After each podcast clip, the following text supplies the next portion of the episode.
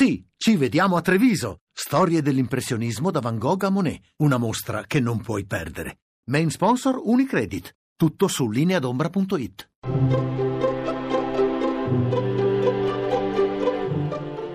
Il pensiero del giorno. In studio Alberto Melloni, storico del cristianesimo, direttore della Fondazione per le Scienze Religiose di Bologna.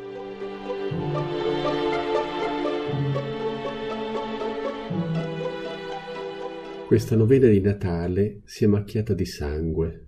L'uccisione dell'ambasciatore Karlov ad Ankara e la strage di Berlino fra chi passeggiava fra le bancarelle dei mercatini sono un ennesimo segmento di una violenza feroce, cieca, che non è iniziata ora e che non è finita ieri.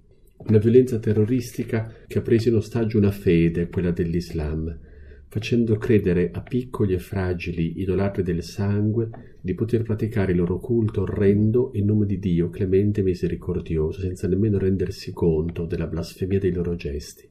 Ma quella violenza sfida anche chi vive il Natale come un'usanza e ancora di più chi lo attende con fede, perché la violenza vuole generare paura, spegnere la compassione, ingenerare addirittura un'invidia della feroce con cui essa viene perpetrata e ha paura la viosa della compassione che anche davanti al male subito continua a vedere il male degli altri, di Aleppo lontana e il grande male ignorato da tutti.